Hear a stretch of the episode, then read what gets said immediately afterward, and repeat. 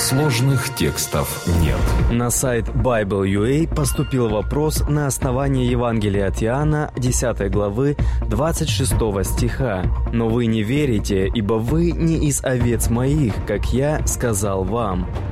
Разве этот стих не говорит о том, что Бог изначально предопределил тех, кто будет верить во Христа? Почему вы не верите, потому что вы не из овец, а не вы не из овец, потому что не верите? Получается, что те, кто не верит, на самом деле не виновны в этом, так как это решение Бога. Отвечает пастор Андрей Бедратый. Эти слова Иисус сказал после одного случая, когда Он исцелил слепорожденного человека – он описан в предыдущей главе. Это произошло в субботу, поэтому фарисеи привели исцеленного в Верховный суд, который назывался Синедрион, и начали расспрашивать, кто и как его исцелил.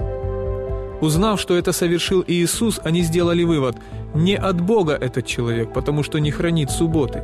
Евангелие Иоанна, 9 глава, 16 стих. После того, как исцеленного выгнали из Синедриона, его встретил Иисус и сказал такие слова – на суд пришел я в мир сей, чтобы невидящие видели, а видящие стали слепы».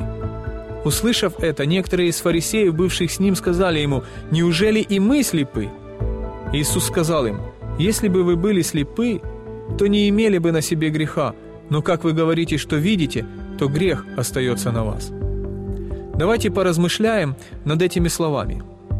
Если бы они были обречены Богом быть слепыми, то тогда они не имели бы греха. Но если человек, имея возможность познать истину, по каким-то причинам отказывается это сделать, то Господь оставляет его во тьме. И вот в продолжении этого спора с Иисусом фарисеи требовали от него прямого ответа – «Мессия ли он?»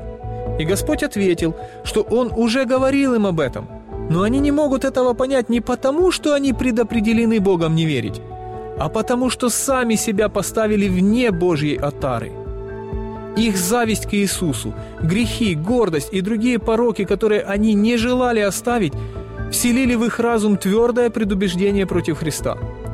И именно оно сделало их неспособными понимать истину. Не Бог предопределяет человека на противление истине, а сам человек.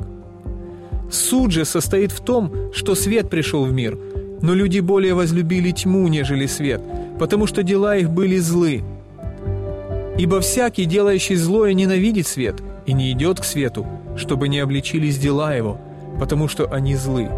А поступающий по правде идет к свету, дабы явны были дела его, потому что они в Боге соделаны». Евангелие Иоанна, 3 глава, с 19 по 21 текст. Невозможно представить себе любящего и справедливого Бога, который заранее, еще до рождения человека, предопределил его к жизни во грехе и погибели – а потом еще и судит его за то, что он делал этот грех. Как же человек становится слепым? Бог ли делает его таким? Вот что об этом говорит апостол Павел. «Ибо что можно знать о Боге, явно для них, потому что Бог явил им. Но как они, познавши Бога, не прославили Его как Бога и не возблагодарили, но осуетились в умствованиях своих, и омрачилось несмысленное их сердце – называя себя мудрыми, обезумели. И как они не заботились иметь Бога в разуме, то предал их Бог превратному уму. Римлянам 1 глава, 19, 21, 22, 28 текст. В другом послании Павел говорит такие слова. «Со всяким неправедным обольщением погибающих за то, что они не приняли любви истины для своего спасения. И за сие пошлет им Бог действие заблуждения, так что они будут верить лжи, да будут осуждены все неверовавшие истине, но возлюбившие неправду. Второе послание Фессалоникийцам, 2 глава, с 10 по 12 стих. Воля Божья в том, чтобы все люди спаслись и достигли познания истины. 1 Тимофея, 2 глава, 4 стих. И это отличная весть для каждого из нас. Если в вас есть желание праведности и истины, то идите к Нему. Он никого не изгонит вон – «Придите ко мне все труждающиеся и обремененные, и я успокою вас», говорит Иисус каждому алчущему и жаждущему праведности.